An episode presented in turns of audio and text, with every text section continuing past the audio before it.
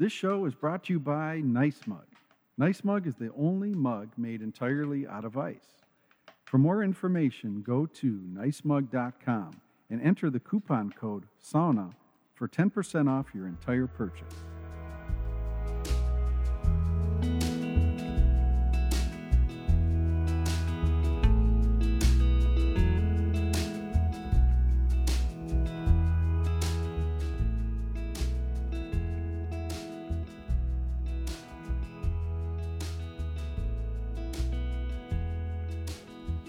Well, hello, everybody, and welcome to the inaugural episode of Sauna Talk, the podcast in the sauna, about the sauna, and hopefully about a lot more. You know, they say podcasts are great because they follow what's called the long form. And what is the long form? Well, it's when the person being interviewed is able to, you know, ramble a bit with their answers. And I think the long form is great for the listener too, because the long form answers to questions help put the listener in a more mellow, contemplative, thoughtful place. And this makes us all feel good. So I hope you enjoy Sauna Talk. I just want to introduce Tom Rolando, our first guest. Tom is just a remarkable guy. You know, I got to know Tom through sauna. I've built two saunas for Tom. He contacted me through Sauna Times, and I realized, though he was a stranger at the time, he reminded me so much of my family. I'm of Italian descent, and Tom's Italian, and just the way he thinks and speaks and processes is something I can completely relate to. So I met like my soul brother, you know, through sauna and through building two saunas for Tom. Tom's a remarkable guy. I mean, he started 10 years ago. He's been in the glue industry. He's a chemist and a chemical engineer by education and by trade. And he started 10 years ago. He switched jobs and started with a privately held glue company. And in 10 years, they've had a tenfold increase in sales, together with his right-hand man, the owner of Wisdom Adhesives, Jeff Wisdom. These guys have done remarkable stuff in a kind of a boring industry. They've made it exciting. And I tell you what, it doesn't matter what your day job is. I think there's just like great wisdom to be had with Tom and Jeff and the Wisdom Way and the philosophy and energy these guys bring every day to creating something of value. So that's in this episode, Sauna Talk. And I just am so pleased that we're able to sit on the bench with Tom and just hash out some fun things. So, hey, this is an experiment. I'm sure the recordings are going to get better over time, but I don't think an interview can get better than this first one. So without further ado, welcome Tom Rolando and Sauna Talk. I'm joined by my friend Tom Rolando, who we've been talking about getting together and a little sauna talk. And Tom, you're actually the guy that founded the term sauna talk. Yeah, sauna talk pretty much means the euphoria you feel when you're in a sauna. You come up with a great idea, and it sounds like it's the greatest idea of all time. And then when you get out of the sauna and you cool down, and later on you go, what was I thinking? That's a definition of sauna talk. That's a great definition. But I got to be honest with you. I woke up at like friggin' 5 in the morning because, you know, I got back from Mexico and I'm trying to readjust. When'd you get back from Mexico? A couple of days ago. Yeah. But I was thinking about... Oh, you're still on Mexican time. Yeah. So I was thinking about the term sauna talk, and I would kind of throw in a little different mix to it. It's like real talk, and then sauna talk is way out there. And I think you need way out there thinking and talk to reach, to get somewhere in the middle, like somewhere out from normal and back from way out. But wait a minute, a good place. If you could live in reality or live in sauna talk reality, where would you want to live? Would you want to live in sauna talk reality? No, I like that. Everything's happy in sauna talk. Okay, that's a fair question. Maybe one negative you've ever had in sauna talk. None.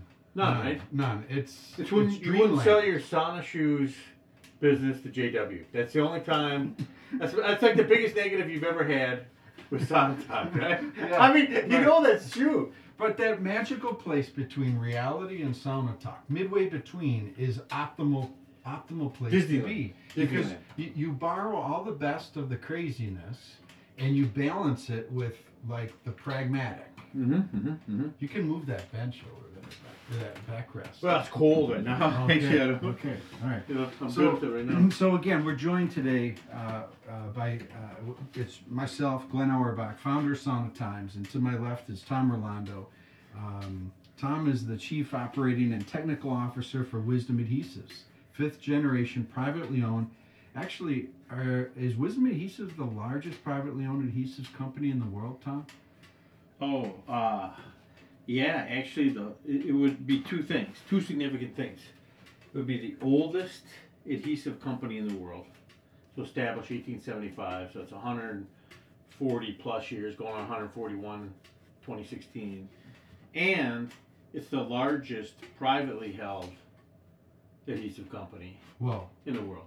So it's two big markers there. Yeah, really, when you think about it, you know. And you know, Tom he's a family man, 2 kids in college. Yeah. Tom, you're a 218er by heart, and we'll talk a little bit about 218 here in just a moment. You've written 2 books, and most recently, The Wisdom Way, which is chock full of, wisdom. And so, Tom, let's get right to it. You know, I've seen you in action. The responsibilities you have and the work you do at Wisdom Adhesives, I mean, how do you keep it all together? Oh, what do you mean, Like, how do you do that? Okay, let's just frame up for the listeners. How many people are in your cell phone? Customers, distributors? I mean, you know, at least 1,000, maybe a couple thousand. Okay. So thousands, But. Okay. And by saying I've seen you in action, we've driven up north together. We've taken many saunas together. You are for better and I think very little worse, and I say that as a compliment, you are tethered to your cell phone. And anytime, anywhere, you're selling glue. How do you keep it all together? Yeah, I don't know. It's probably not easy, but I think if you really gets down to have any kind of success, and it probably is maybe even for the younger generation people, have any kind of success, really, you end up doing what you're good at. If you do what you're good at, you'll be successful. So the moral of the story is just, if you're good at something, do that. And if you can find a way to make money doing it, have a job or, be in business or start your own business or, any or all of the above, mm-hmm. You'll not only be, because you're good at it, so you're going to be happy doing it. If you're happy doing it and you're good at it, you're going to be successful. It's kind of like, I don't know if you could find a scenario where you'd say, look, I'm terrible at this, but I'm successful at it. Mm. Or I'm unhappy doing this, mm-hmm. and I'm successful at it. Well, or I'm crappy at it and I'm successful at it. To that point, the quintessential example are super high performance athletes. They love their sport. Yeah, right. Yeah, they're just... Well, I mean, you could take an example. Okay, so take the inverse. Like I always say, try to find the exception to the rule. So find somebody who's successful, but they're terrible at it. So just pick anybody. Warren. These are obvious ones, right? Warren Buffett. Well, what is he, a crappy investor? Most people would say he's like one of the smartest investors. And you could go along to any discipline, any walk of life, mm-hmm. and I'm sure you would find the same thing. So when the phone rings, your quick reaction, is it excitement, dread, fear, confidence? What hits you right away when that phone rings? Well, when the phone rings, well, somebody's calling you for a reason. Usually the reason, if they're calling you, obviously business related, they need something, they've got a problem they need to resolve, or they have an opportunity that they want you to help them with. Mm-hmm. So they're not calling just to chit chat. I mean, it happens once in a great while, but most of the time, business related, you got to get it done. So I find it easier just to get with it, get on with the task, whether it's good, bad, or indifferent.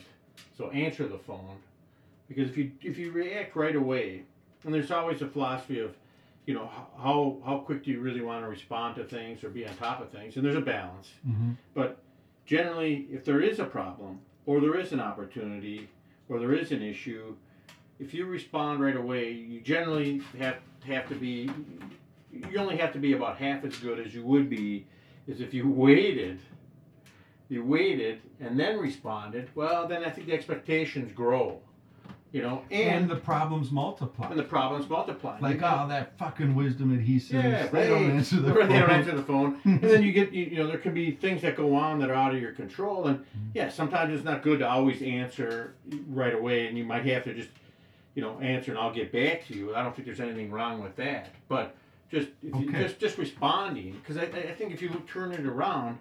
So I'm in the, you know, fortunate or unfortunate position of having to be both, you know, selling and being sold to. So material people sell to us, I deal with that, and I also sell. So I know what it's like to be on both ends of the stick. So yeah, when you call someone, usually you're calling for a reason. You're not calling just, hey, you know, what time's golf at? Because you're going to already have that arranged. You know, you're going to remember that. Right. But back to my question, though. I was speaking, and that's great. But how about you personally? Like, personally, how do you avoid anxiety about too much on your? Well, no, I don't know. I mean, I think it's something that's always going to be there. So if you learn to live with it. The older you get, the better you are. Again, it goes back to if you're doing something you like and you're good at it, it's a lot easier. Yeah, I still think you're going to have anxiety. You're still going to have, you know, ups and downs. There's no question about. I don't know if you can eliminate that, and you know, in a personality that's, you know, maybe like a Type A personality. I think that comes with the territory, and yeah. I don't know if you're ever going to change that, but maybe you learn to live with it. Mm-hmm. But if you do these things and you're successful at it, it makes it a whole lot easier. Makes me think of someone quite famous, a speaker, a public speaker, and I want to say somebody like Jay Leno. I think it is Jay Leno, actually, who revealed that he would literally throw up before going. Yeah, he did, really? I think it was. I think he's funny. I've seen him a few times in live. He's funnier. I mean, on TV, he's better in live than on TV. Even. Yeah. I saw him recently live as well. Did you? Yeah, he's a funny guy. Let's go way back, Tom. Right, let's start this whole little chitter chatter. You grew up on the Iron Range, and there may be people listening in Australia. You know, hey, there was this wonderful guy from Australia who just chimed in. Oh yeah, that's right. Yeah. So Sauna Times has that global reach. We do have a global reach, and for those listening globally, tell the folks about the Iron Range and specifically International Falls, and paint us a picture of coal. Well, okay, so the Iron Range. Yeah, it's really iron ore, you know, so not coal, but iron ore. That's why they call it the Iron Range. Now, Iron Range is really the biggest part of the Iron Range. It's in north central Minnesota. It extends from basically the Arrowhead region, which is the beginning of what's known as the Boundary Waters, so the Duluth area, you know, more or less up to International Falls. And you could argue International Falls is on the very, very, very tip of the Iron Range, but that's all kind of in one area. And really what it stemmed from was the manufacturing age, the steel age, the donning of steel, and what was used for everything, locomotives, automobiles. And there just happens to be a rich source of iron ore, which gets converted into steel, and it's the raw materials up on the Iron Range. So and there's a port in Duluth. Yeah, so yeah, basically they mine it, and they strip mine it. So they dug these big, huge pits. On the Iron Range, they're the size of gigantic lakes.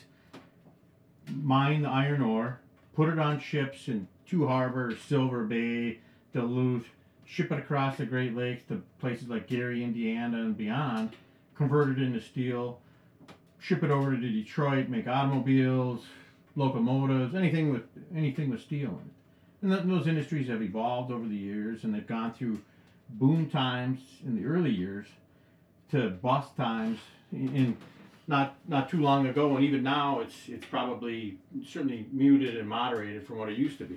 And you grew up, you know, I call you an International Falls resident, right? You grew up in Eveleth and a little time. Well, yeah, so I was born in Virginia, Minnesota, lived in Eveleth, so right in the heart of the Iron Range. And my dad, he was from the Iron Range. He grew up in a small little town just on the edge of the Boundary Waters, or right smack dab in Ely, Minnesota. And his father ran a resort or outfitting, right? Yeah, his father was a guide. Yeah. So basically, he had about like 3 or 4 boats, caught minnows, fished and hunted for a living, and that's what they ate.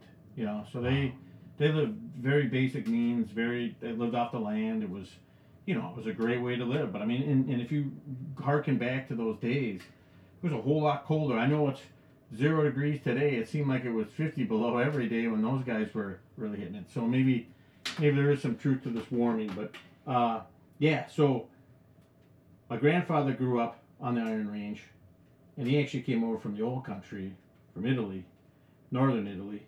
And then my dad kind of took that up, and he carried that passion when he moved from Ely to the Iron Range and, you know, up to International Falls. And, you know, the guy's been an outdoorsman, a hunter, and more than anything, a walleye fisherman for his entire life. So 80, going on 87 something odd years, the guy fishes 150 days a year, just when it's on open water. That's not counting ice fishing. So it's like, and he's not just wetting a line. He's out there humping it, you know. So it's growing up on that. And how old were you when you moved to International Falls? You know, I'm sure I was like 3rd, 4th grade. Mm-hmm. So lived in Eveleth, born in Virginia. We had bounced around a little bit, but basically on the Iron Range, and then up to International Falls, and then, you know, graduated high school from there, went on to school in Duluth and North Dakota, ended up working in the Twin Cities. And you went from cold to colder to cold to cold. Yeah, so it's always been around. I mean, you know, if you relate it to sauna, I've probably been around saunas my whole life, but not really, you know, noticing them more than just, you know, they were always there. It was kind of like hunting and fishing. Right. Took it for granted. Yes. You know? It was part of the interwoven into the culture. You just did it. That's what you did. Yeah. You know, that's what people did. Yeah. So International Falls, it does have this halo claim to it as the coldest spot in the continental United States. Yeah. So Frostbite Falls, if you go back to the cartoon, the Dudley Do-Right, Rocky and Bullwinkle, that's all based on Frostbite Falls. It's got a loose connection to International Falls. In fact, the Rainy River Community College, which is the junior college in International Falls, they actually have their mascots are Rocky and Bullwinkle, and they tout themselves as, you know, the Frostbite Falls. Yeah, in reality, and that claim actually brought some commerce to International Falls. I have a memory of the testing, the Die Hard. Yeah, they still have it. They have a whole group that does that. Mm-hmm. That it's, you know, I think it's company funded, it's government funded, it's privately funded to do all this cold weather testing of products and services that, you know, to make sure they work in cold weather. Yeah, and growing up, I remember the commercial, and I'm pretty sure it was the Die Hard battery. The Sears Die Hard even works in International Falls, Minnesota. Yeah, and there's the car sitting on a frozen lake. Right? Of course, mine probably didn't start. Yeah. Do you have any specific memories of cold growing up in International Falls? Like I mean, it was all, you're always outside. It seemed like the winters were much longer than they are today, and it's probably just because we were young, but we were always outside. So you'd be dressed up like the kid on, what's that, you know, Christmas Story? Yeah. You know, where you had like 10 things on you, you couldn't even breathe, and and we get kicked outside. I mean, nobody stayed inside. I mean, that just never happened.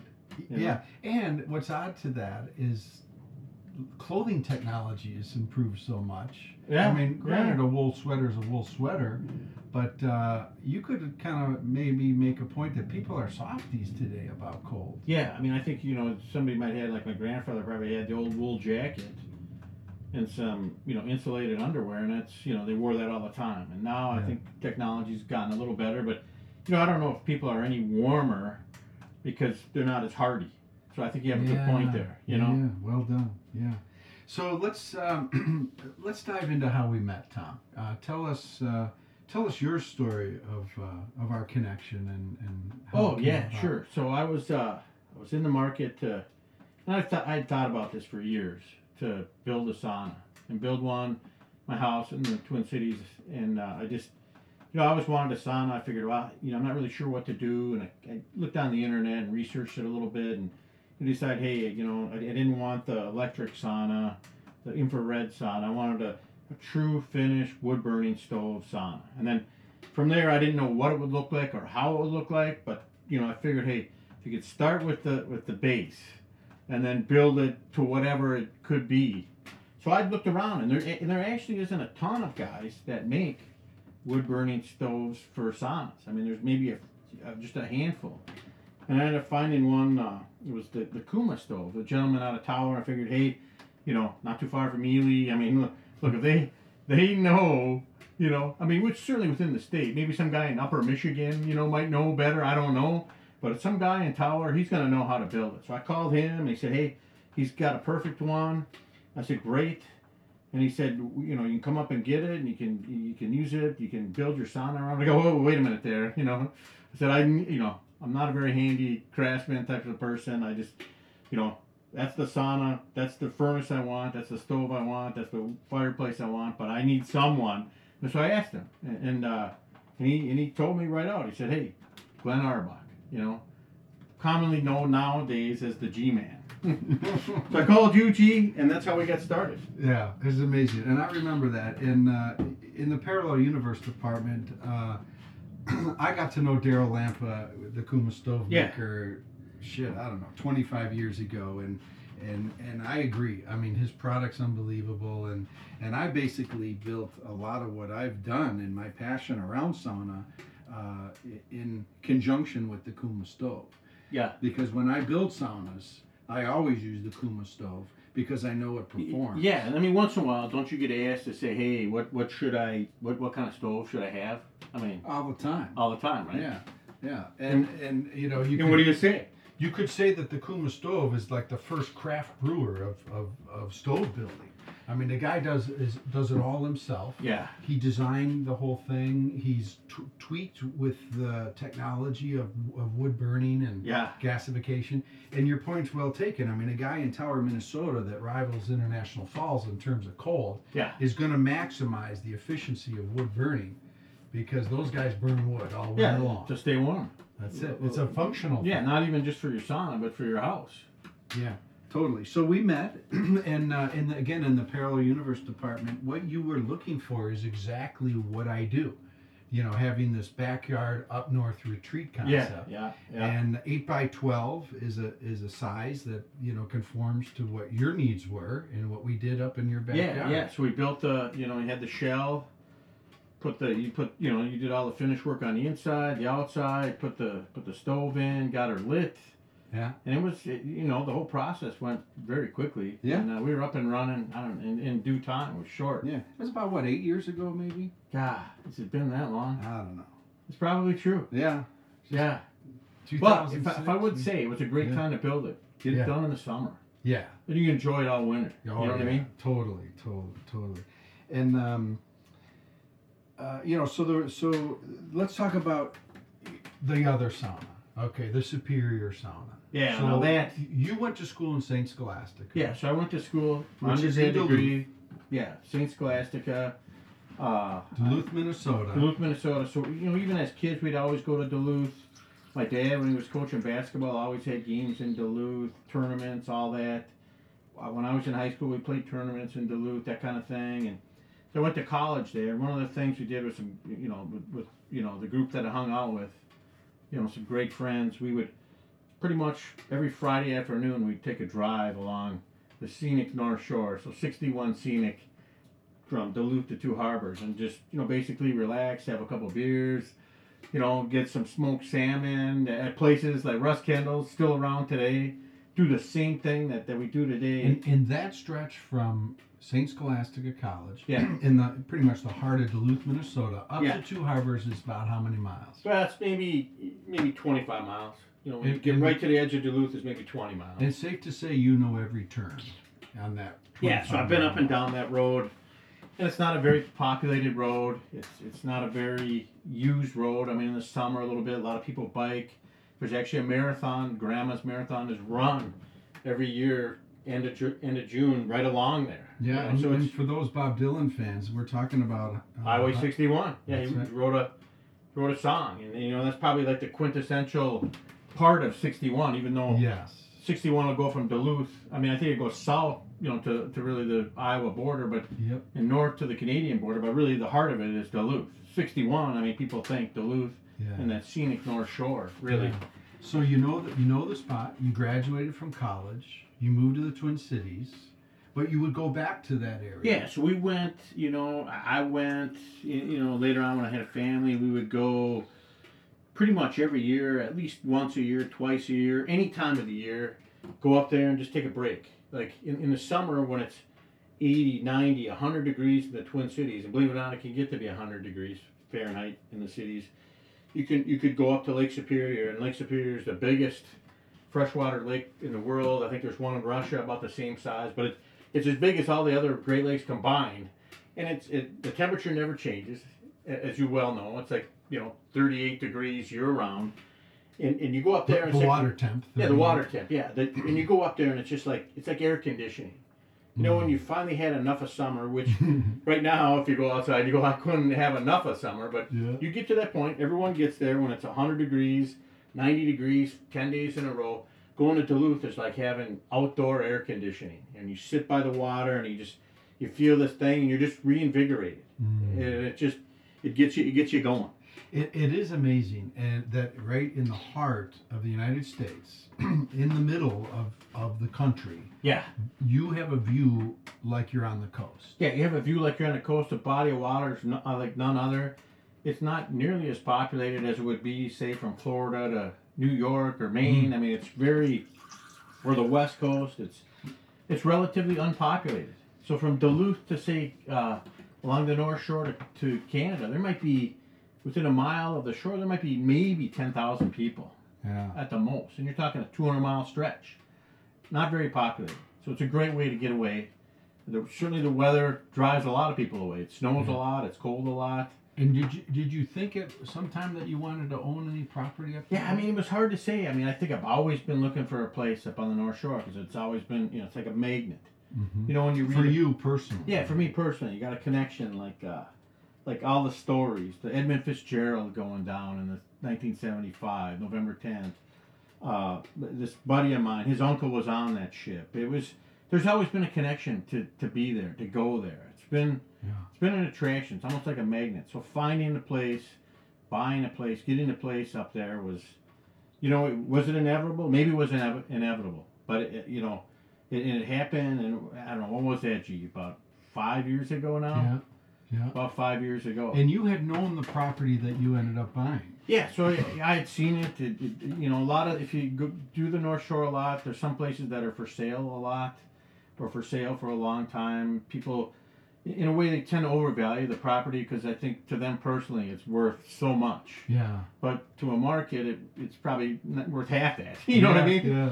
And so I think the change of hands of ownership up there, it doesn't happen all that much. There isn't that many houses. There isn't that much land. There isn't that many places. So, you know, there's a limited selection. Yeah, and limited in the sense that that the property that you bought is actually on the rocks of Lake Superior. So and most of the homes, if they're going to be built, are on the wood side of the road, so not the lake side of the road. If you look at the scenic 61, there's not many opportunities to build. So 61 hugs the water all the way from Duluth to the Two Harbors. And I mean, and beyond, all the way to Canada. All the way to Canada, but particularly that scenic portion, that 20-mile stretch where it's basically... There's not many opportunities to build it right on the water. I mean, you can be across the road and you're not far from the water, but literally to build on the water, well, that's what this particular place was right on the water. I mean, right on the rocks, right on the water. You can have it be 45 degrees on a summer day or spring day by the water, walk out the front door, which would be on the roadside, and it might be 65. Literally a 20-degree difference in a matter of 50 to 100 feet, you know? And so it's that much of a difference. So the property is unique. It sits right on the rocks, on old Highway 61, a bunch of miles, a few miles south of Two Harbors, What else about that property attracted you? Well, the biggest thing, as you very well know, was there was this shed. And it was a great looking structure. And then later on when we did measure, it was a 12 by 16 structure. So, but it was a perfect structure looking solidly built. I mean, it looked like it was sitting in the water. What is that? Well, that's just a tool shed. And so it's a little bit of a path to get from the main house down to the tool shed, if you will. But it had great bones. You opened it up. You were 10 feet from the water. You had a deck. Had doors. You open it up, and the footings were solid, and all that. And I also remember a question. Yeah. Sorry to interrupt you, but do you think you would have bought that property without the shed? Yeah, probably not. That was like an immediate attraction. You go, okay, now you got this escape of a place to go. Now you got an escape within an escape. So it's like, you can go up north and be away from everybody, basically. And it's a convenient place to go because it's right off the road. It's easy to get to. And it's not far from the Twin Cities. But now you got a place you can get away from the place when you're up there and go take a sauna and be away. So so my side to that is, I got to know Tom really well by building his Minneapolis sauna, and we would sauna together, and we wouldn't see each other a lot. Hey, we're both hard working, we got families, And so out of the blue, I get this, it was an email or whatever. G-Man. Text, yeah. G-Man. And there was this picture of what you described, the shed, the brown-clad shed on the shores of what I perceived to be Lake Superior. G-Man, can you build a sauna here? Yeah. Let me know. And so, that's classic Tom. I write back, of course I can. Yeah, of course I can. And then thank God you sent me the listing, which put a little more meat on the bone. Yeah, look up the details. Yeah. Now I knew where you were talking, and I had a little bit of a context of, what was entailed. And I believe you closed maybe, I want to say, on an October 1st or something. I remember it well. Ran into the place, September 15th was closing date. Actually, September 14th. September 15th, bought the place. Month later, exactly 30 days later, closed on the place. Okay. So October 15th, you were in there that evening of October 15th, starting to, assess it and what can be done here. And yeah, totally. Now, what's significant to me for those listening is that you can do this virtually, remotely, and then plug it in when it's go time. And what I mean by that is Tom, gave me the pitch about this sauna build, and the bones were there, as you described. Well, and even at the time of the buy, to me they looked like they were there, but until you actually saw it and agreed, it was still in doubt. Well, no, and the day I saw it was 2 hours before the Home Depot delivery. Right. And I used your eyes when you were up there. I think you were at we were taking some measurements and you were there to do the inspection. And you're right. The inspection was just a few days before the right. And a few days before I was putting together the building materials list and then, the phone connection up there spotted, and I remember having this very, quick, rough and tumble phone conversation where you were the eyes and ears for giving me some information about, hey, are the studs 16 on center? What does the foundation look like? Da-da-da-da. I mean, we were rolling the dice, and we were working with the information at hand. But I put together that building materials list, and like you say, I set up delivery for September 16th. October 16th. Or October 16th. Yeah. Good, yeah. Good. And we were fortunate. October 16th on the North Shore could be, there could be 3 feet of snow. Yeah. And it ended up that fall. Yeah. We were blessed that fall. It was great weather. It was great for you because you got to hear about progress, but it was wonderful for me because I was the guy up there with my table saw on a deck, and I was prepared for gloves and storms. And it ended up being not too bad. Magical.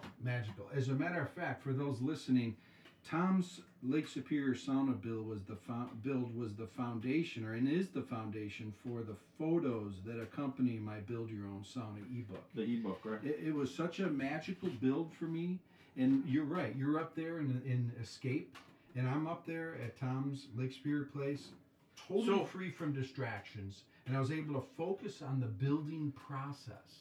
And I had no idea that I was going to write an ebook at the time. Yeah, you were just trying to get it done. And I felt this pull to document the process. I mean, okay, so it was done in a number of phases, which obviously phase one, get the hot room done.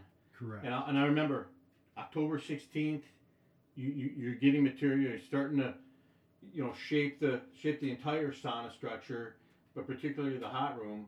Within 2 days, maybe 2.5, I'm calling you, hey, I'm in Hinckley, light the sauna in about a half hour.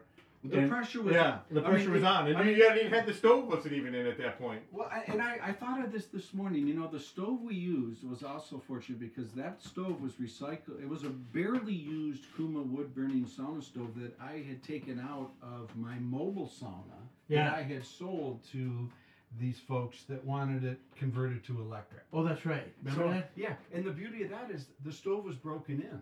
So, it broke in. Yeah, we didn't have to break in this. Stove. Yeah. And for those buying a sauna stove, it's very important that you run the stove a good building temperature. It's going to take 24 hours. Yeah, you don't want to just fire it up, right? No, you have to burn off paint and get it seasoned.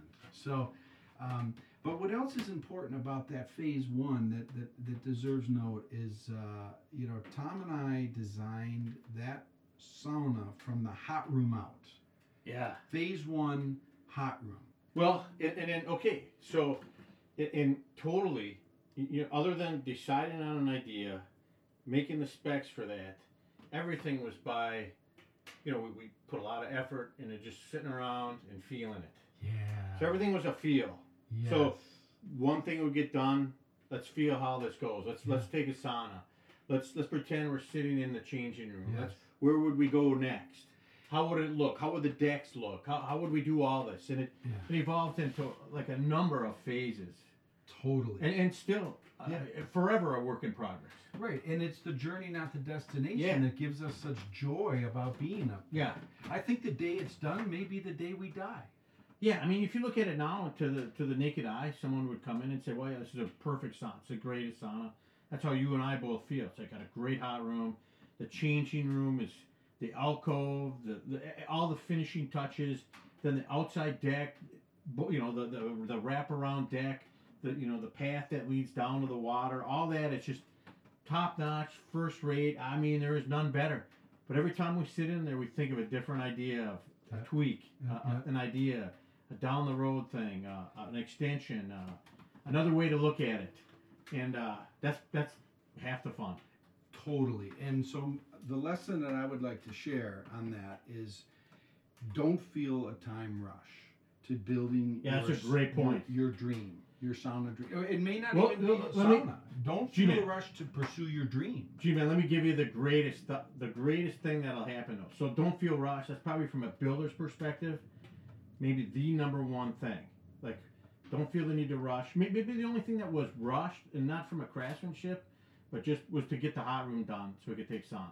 That's right. And everything else, it didn't matter. Like putting the lights on, the benches, everything. Yeah. That was like we had time then to enjoy that. In the show notes, I'm going to try to remember to put a link to a photo, and I think I even wrote a post about it. And it's Tom's door handle, to the hot room. Yeah, well, it's still the handle that's. Yeah. Was like a functional handle, but certainly not a finish handle. A couple of scraps. And G-Man, you promised me you were going to finish that. Well, it's the journey, isn't it? Okay, so G-Man. But that's from let's say a builder's perspective. So the do-it-yourself guy. Yes. So now coming from the perspective of the guy that enjoys the sauna, and anyone who's ever been in the sauna, the Superior Sauna, would totally agree with what I'm about to say, and that is taking the hot room sauna and getting hot and sweating and getting all the impurities out of your body. I mean, that's why we live, right? That's why we live for sauna. Yes. But little did I know that the greatest thing about taking a sauna would be not actually in the hot room getting hot, but actually sitting in the changing room getting cold. Cooling down became the best part of any sauna that I've ever taken. And by a good margin, by maybe 2-1. Much more enjoyable to be in the changing room after you've taken the hot room sauna and cooling down in a robe or in a hat or, you know, just in your you know, towel or whatever method you use to cool. And I never would have known that without that changing room. That's a very critical point. Now, when you kind of peel the onion back or just take a look at this whole sauna thing from afar. Yeah. Okay, you know, you stop 10 people on the street and you say sauna, right? Sauna. Immediately, 10 out of 10 are going to think hot room. That's a sauna, right? Yeah. That's all they're thinking about. Yeah. And even, you know, we've looked at some of the best saunas on the North Shore or in other places. And what do they have? They have the great hot room. And the change room, if they have one, is like an afterthought. Yep.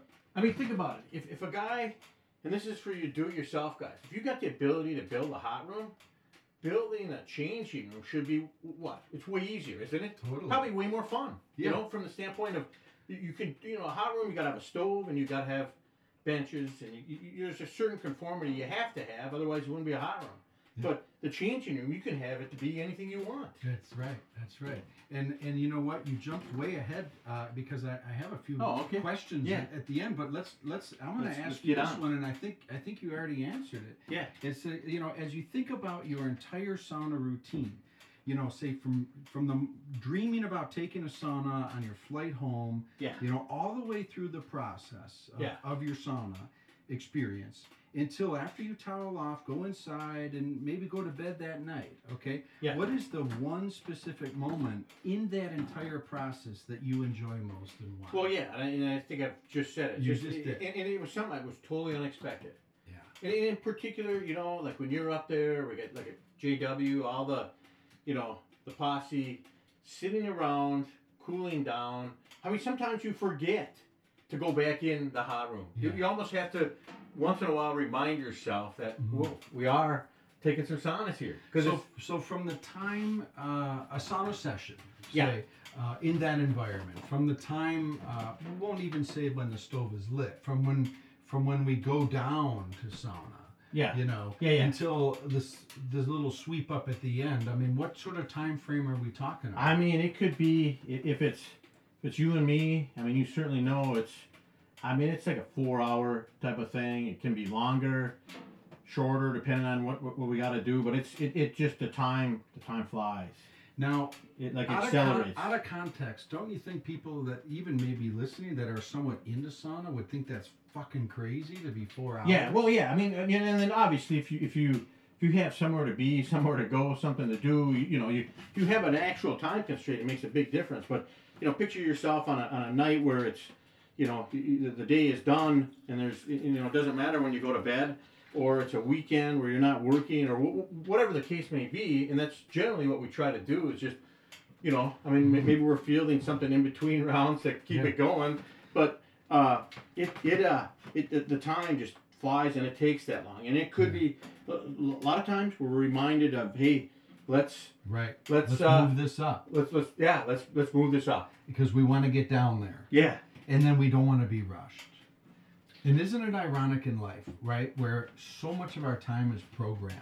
Yeah. And, you know, minutes are programmed like hours. And what I mean by that is like, all right, the flight's at 2:20. I got to get to the airport at 1:10. Yeah. I got a 3:30 meeting. Yeah, everything's well. And I think you have a video clip of what I would say is like kind of summarizes this up is we're saunaing, you went jump in the lake, cool down. I came down, I was cooling down, came down the rope, had a couple beers, and I capped them off, and you caught that on video. Yeah. And that kind of sums up. It was like end around, say, 2 probably, which is like the most magical time anyways. Mm-hmm. End of round 2. So that's the answer to the question for you. Yeah. End of round 2. End of round 2 because you've gotten through round 1 where, you know, 90% of your impurities are out. Yes. And then you've had a cool down. Not to interrupt you, but not as in additionally to 90% of your impurities, 90% of the world you left behind has left. Right, then your mind is clear. You've had one round to kind of cool down. Maybe you had some last minute things you had to take care of from a work standpoint, but then round 2, you're in. It's not. It doesn't feel as hot, and you're not going to stay in as long because usually round 1 is your long round, or depending on how you do it. Sure. round two, you're already in the groove, and at the end of that, then you say, okay, now I've earned it. I can have that beer. Yeah. And that beer never tastes any better than that. I couldn't agree more. You know what I mean? It's just like the greatest beer. What's your greatest beer you're ever gonna have? It's the beer you're gonna drink after round two on your cool down. Doesn't matter what it is. You can drink any beer. Yeah. Don't you think? I'm so there with you. And from beer, from an alcohol drinking in the sauna perspective. There's a full range of folks. What we can do, yeah. Yeah, I know the Russians like their vodka. Well, yeah, of course. So for the guy in Russia, he's probably having his greatest vodka after round two. You know what I mean? Right. But there are people that I know, like, I'll leave names out. Maybe they'll be on future sauna podcast. But some people I know like to drink in the hot room. They like to show up with a drink. Yeah, sure. Hand. Yeah, whatever floats your boat. Yeah. Whatever floats your boat is great. But I think you and I are really aligned about that. Oh, yeah. No, I mean, in fact, I would encourage those that don't drink, that don't drink beer while they're saunaing and they wait till it's all over, or those that show up with a beer, to try the after round two method on when they're totally utterly relaxed. And just tell me, does that beer taste any better than you had it before or if you waited? I personally like that theory as well. That method of no beer until end of round two, because I like to hydrate a lot. Like now, each of us in this sauna, we're in round one, have a 32-ounce jug of water, and I don't know about you, Tom, but I try to get mine done. My 32 ounces of water. I'll finish it at the end of round one. Yeah, no, I mean I've taken a lot of saunas, still learning really how to properly hydrate. But drinking water before, and then like you'll hear all these sports medicine guys. If you're gonna, you should be doing it days before. So it's it's interesting. Yeah. But no doubt. The more water you drink, I think that, and I think it's just better for you. Ready for a little water in the rocks?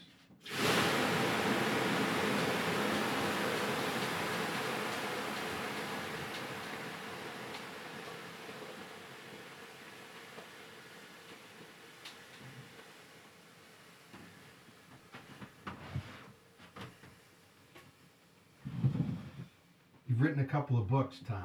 Yeah. One, just a magical effort about your dad, Pooner, the name of the book, Pooner. Yeah. What was the inspiration for that book? Well, Pooner, he's such a great story. He's such a great man. Just, grew up in Ely, as I said before, lived on the Iron Range, coached basketball, was a teacher, athletic director, International Falls, a long time. He was even a great athlete in his day. He was actually... his team played in the state finals in basketball. He was actually on the all-state team, 1944, if you can believe that. You know what I mean? So, great, great sports person. He played football, basketball, baseball, all that. And then he fished. He had this passion for fishing. So when you say, hey, do what you love what you do, do what you're good at. I mean, he was great at sports, people, and no better fisherman.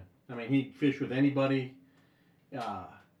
Really concentrated on just fish. He's fished for everything, but mainly fishes for walleye, and he's done it his whole life. And I'm not talking once a week. He's fishing, as much as anyone can exercise. That's as much as he's fishing. So he's fishing 5 days a week, oftentimes. When he's younger, he was fishing 7, ice fish, and he had a lot of stories from the fishing. Mm. So over the years, I mean, the book probably was 10 years in the making. Just asking him questions. He wrote down things. Were you writing things down at the time? Yeah, he actually wrote things down. I made notes, but didn't put a lot of effort into it. Just kind of compile it, and I always thought about doing a book, and then just one scenario from a Thanksgiving to a Christmas. I think it was around 2008, 2009, or whatever the book was published. He said, "Hey, I'm going to write this book." So I made the chapters, and I kind of had a system to doing it. Mm-hmm. Come up with an outline for chapters, have one chapter, have a beginning that matches the end. Mm. And a transition. The beginning of one chapter matches the end of the previous chapter. Make it so people can read it almost like a Reader's Digest type of thing where, yes, the chapters tie together, but you can read your 2 or 3 or 4 pages and leave it, pick it up, and it'll make sense. Had some chronological order to it. And it ended up being, even though it's a book about Pooner and it traced his whole life, there was a lot of me in it. So it ended up almost being, how easier it is to write a book than about yourself. True. Really, it's how it ended up. Yeah. you know, kind of looking at my dad and maybe how I reflected on it. So it came out, and it was a great reflection, great tribute to Pooner, and it was fun doing it. Yeah. And so it really wasn't, to me, it wasn't that hard. I'm used to writing. Sure. You know, and I think everybody wants to write a book. Uh-huh. You know, like I would say half the population wants to write a book, probably a small percentage actually go out and do it. You know what I mean? And you've done it not only once now, but twice. Mm-hmm. Tell us about your second book. Well, the second book has to do, it's called The Wisdom Way, and it relates to the company I work for, Wisdom Adhesives, the oldest and longest running adhesive manufacturing company in the world. Great story to tell. Been around for, they've had 5 generations. Jeff Wisdom, the current owner, a great friend of mine. And of course, gee, you know him well. We all saw him together. Tremendous guy, just you know, salt of the earth type of guy. Tremendous person, and we've always wanted to put a book out about Wisdom Adhesives and that story, but we never really wanted to tell a story of day one, the company started and went through all these trials and tribulations and ended up being what it is today. Well, nobody would care except for a handful of people that were intimately involved. Yeah. But what was more important was to capture the essence of that company. Mm-hmm. And they came into 6 principles, with the leading one being passion, followed up by action, and then 4 other principles that tied in to make this book, and it was centered around these 6 guiding principles shaped in a hexagon. And, the cover of the book actually is that, where is that, the hexagon rocks. Yeah, what is that, Iceland? Yeah, northern, Scotland, that area.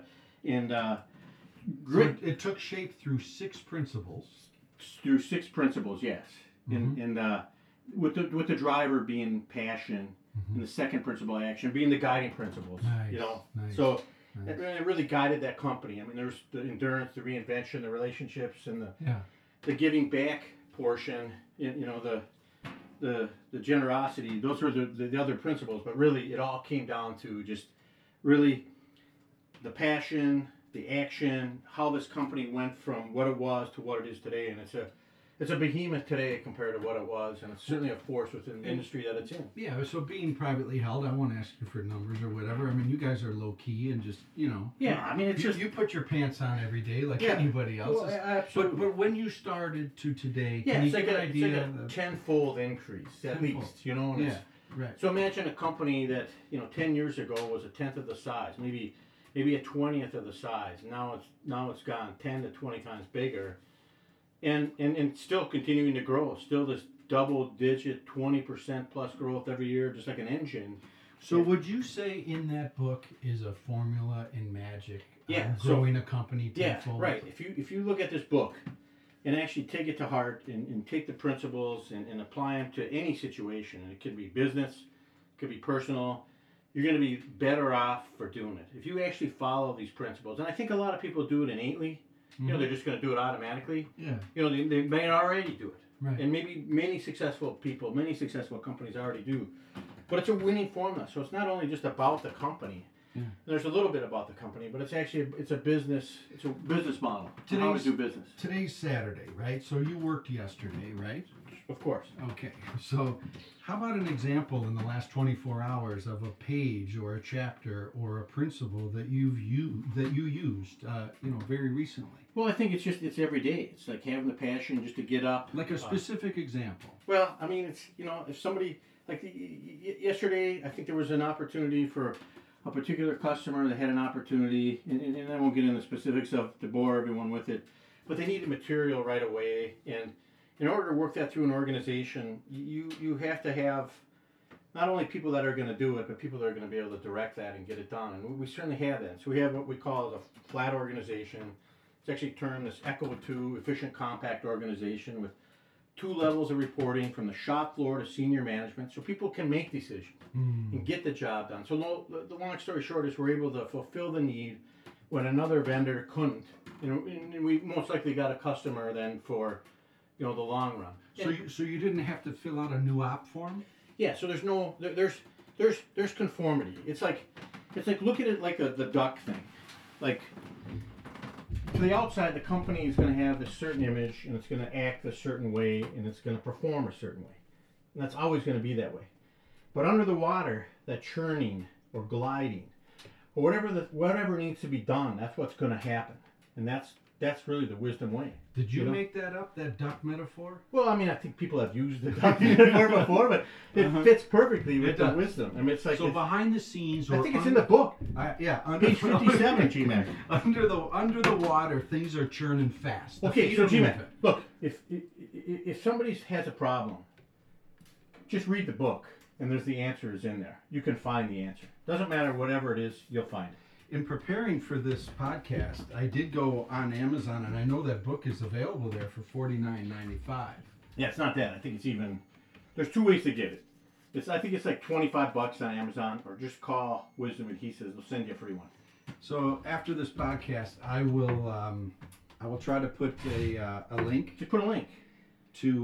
Put link to Amazon, link to Wisdom, and if somebody wants to pay for it, they can pay for it. If they want it for free, just send an email to Wisdom. It'll be a link, and you'll have one in the mail. So this is a Sauna Times special for those listening, those at work or even in their personal life that are trying to... it's a 2-for-1. If you want a Pooner book, ask for that. You can get a free Pooner book, too. How about that? Learn about Tom Rolando's father, and life in International Falls through the book Pooner, and... a great read, The Wisdom Way. I feel so fortunate to be, part of Tom at the time of his writing of that book. And, there's some pages in The Wisdom Way that have changed how I do what I do in my life. Yeah, well, and G-Man, let's not forget, I mean, you were a giant contributor to the talks we had driving to and from the shore to take saunas and do giant contributors. So don't sell yourself short. The Wisdom Way is as much as you as anyone else. Oh, that's so kind. I mean...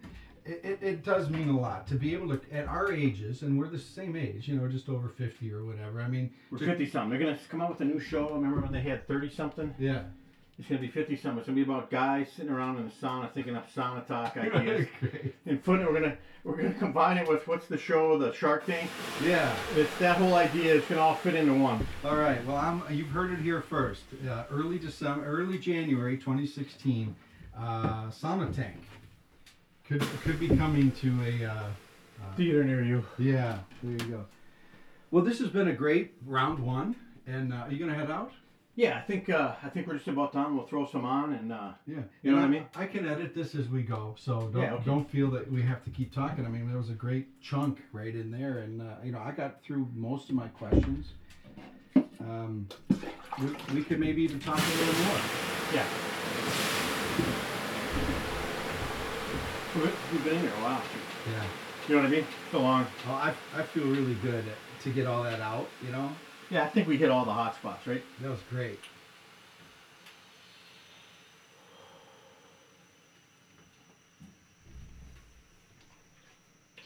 Does it feel like home in here? I love the benches. Yeah. Like in your internally, does it feel? Yeah, no, comfortable. I've been in. How many times has Sauna? Maybe. Not quite even a half dozen here, but a few, right? Yeah. Does it feel any different? Yeah, well, you got the benches now, or, you made the bigger benches, which these are the, forever will be the Superior stadium seating. Well, you know what I mean? Superior was the catalyst for me to change these benches and your Minneapolis benches. Yeah, I mean, it's just like, this is it. This is what you do. What are you checking there? Well, I just got this Fitbit, and I was doing, who's the guy that did, the heart rate thing. No, Lance Armstrong? No, on your Sauna Times. Remember, you did Clint. Yes. Clint did a video for you on one of your Sauna Times articles. He did a video. And his heart rate was, let's say, 70. He went, took a sauna for like half hour. It came on, was 110, right? Okay. So when we started here, I was about the same. About 70, maybe 75. I was walking around a little higher, maybe. Yeah. And now it just said, I was just looking at it real quick. It was 100 and 111. Is that 114? Good? Is that good for you? Well, I think now it's almost like you're getting some aerobic workout from the heat. I mean, he proved it with his thing, and I think people have written about it. But yeah, because it's hot, my body's fighting off the heat. That's right. Well, your blood is circulating. Yeah, I mean, if you took yours, whatever yours was, what to start. And I know you got a low blood pressure. Or low heartbeat or whatever. or whatever, it's going to be more elevated now because we've been sitting in here for a half hour. And I feel it. Yeah. I feel it. So this feeling right now that we have, we're just finishing round one, is like exercise. And there's no different. Gee, I got to hit it. I got to hit it. Yeah. This show is brought to you by Sun Country Airlines.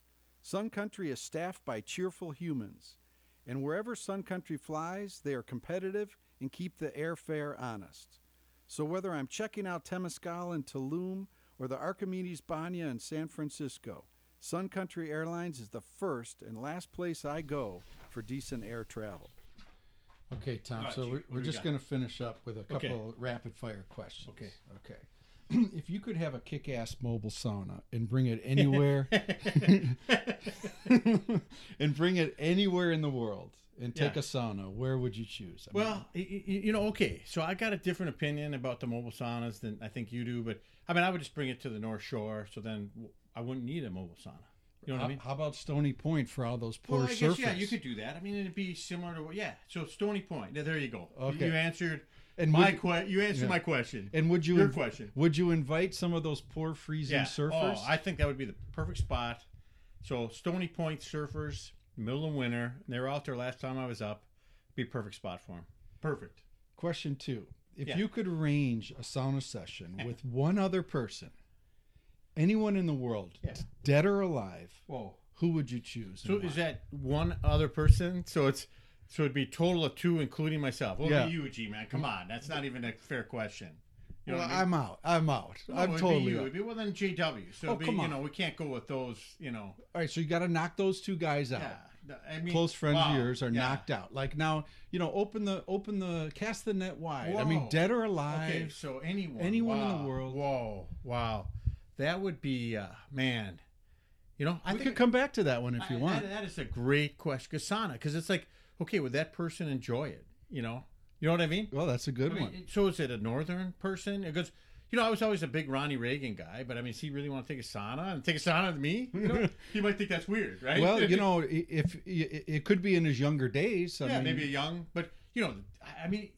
almost have to have a person that would appreciate the sauna, right? I mean, northern climate, Scandinavian climate. I mean, I don't know. That's a great. I don't know. That's a we happen to have Brian Peterson for Sauna Talk, and his choice was Bob Dylan. Whoa, yeah. I mean, it totally caught me off guard. Gee, I'd still go with you.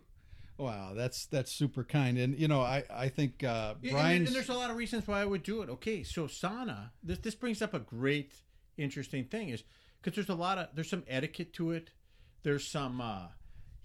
Basically, you're half naked, if not all the way naked. Basically, I mean, so it's not like you can just, how would Bob Dylan feel with Brian Peterson? I mean, it might be an awkward moment. Well, it could, in defending Brian's choice, I think either consciously or whatever, knew Dylan is an Iron Ranger from Hibbing, so he would probably love it. Yeah, right. And I would put a lot of money that Bob Dylan has taken authentic sauna. His own sauna, you know what I mean? Okay. I don't know. Yeah, that's it. That caught me off guard. What's the next question, Jim? Well, the next one you hammered out really well is tell us about your typical sauna routine. I mean it's probably similar to what you've seen on Sauna Times. I mean, usually it involves 2 to 3, maybe even 4 rounds. You take a sauna for the longest one is usually the first, because then I like to get in early and let it ramp up. Yeah, tell us about that. What do you call that term and why? Catching it early on the way up. I mean, I love doing that. So, and what temperature do you like the hot room? I mean, maybe start off at 120, and so maybe that goes against a lot of etiquette of the the Finnish people. But I can walk into a sauna at 120, and basically you can start to get undressed then in the sauna and take your time and.